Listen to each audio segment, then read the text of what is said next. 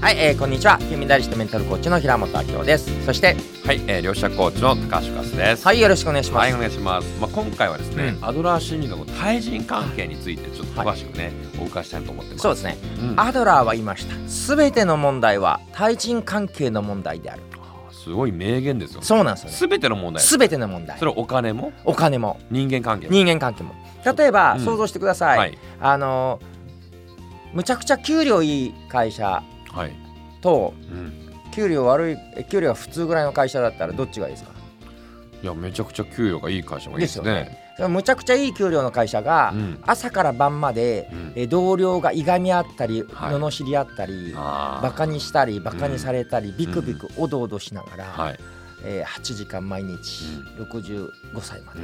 給料いい会社とむちゃくちゃみんなよくて、うんうんうん。高橋さんありがとう。一緒に頑張れてよかったよとか 今度これ達成しよう、うんうん。よかったねっつってあじゃあランチ一緒に行こうみたいにもうすごくみんな仲良くて、うん給料普通の会社どっちがいいですか、それだったらもう給料打つのがいいかもしれないですね。そうなんですよね、はい。うん。結局人間会社に入るのはあの、えー、と条件とかうん給料とかやりたいことで入るんだけど、はい。辞める理由はみんな人間関係確かに。結構やっぱり会社を辞めるとか転職するって職場の上司との関係とかうん。同僚の関係で辞める方が圧倒的に多いような気がしますね。そうなんですよね、うん。逆に言えば人間関係良くしてしまえば、はい。どんな困難も乗り越えることができるんですよね。確かに。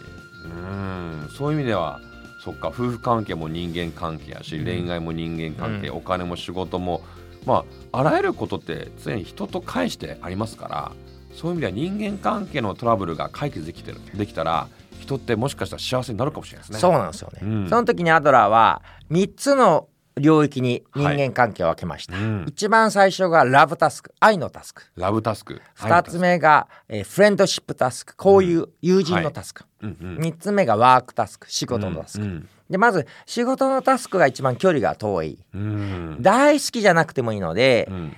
大好きにならなくていいので嫌いじゃない程度で折り合いをつけられたらいいのが仕事ですよ仕ね。事、うんうんうん。でそれに対して、えーフレンドシップは好きで遊ぶ付き合うから、はい。まあ好きじゃなかったら離れればいいんですよね。そうですね確かに。でもどうですかね？産んでみて子供が最初可愛かったのよ。すっごい憎たらしくて。じじい殺してやるみたいに なんか暴れ出したら、まあ、最初はなんかこうねうん優しくやるこれが何年も続いたらどうですか、確かに。ちょっとね反抗期とかでねね。暴れ出したらちょっと嫌になるかもしれないですね、はい。じゃああの捨てますか？いや捨っていうわけにはいかないですよね。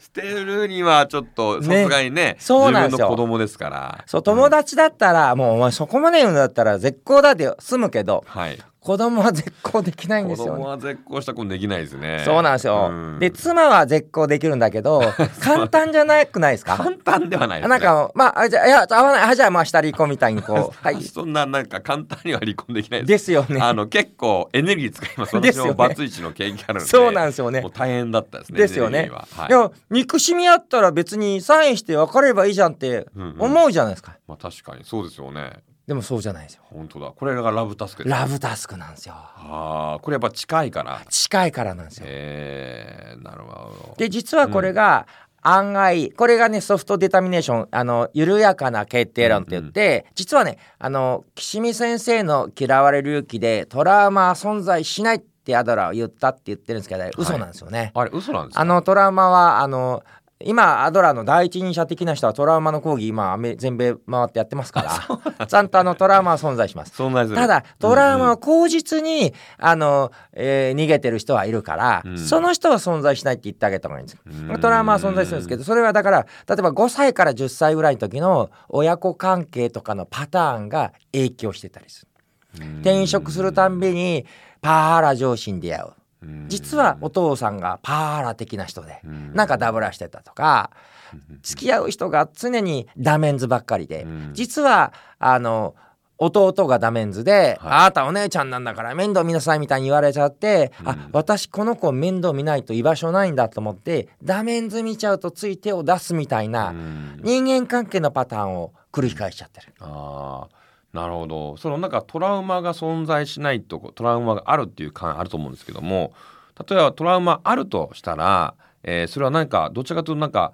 目的論ではなくてなんか原因論そのトラウマがあるから今こういう今課題があってもうなかなか恋愛でもダメンズばっかり引き寄せるみたいなっていう考え方ってなんかそこ原因論じゃないかなと思ったよいい質問ですね。すごいいい質問 でこれも原因の目的論なのは、はい。その例えば小学校5年生のお姉ちゃんが、はい弟が小学校2年生ぐらいで、うんうん。まあ、ダメンズだったとしたら、うんうん。彼女の目的論はこの子を面倒を見ることによって、うん。自分は家族の中の居場所を得るっていう目的があるんですね。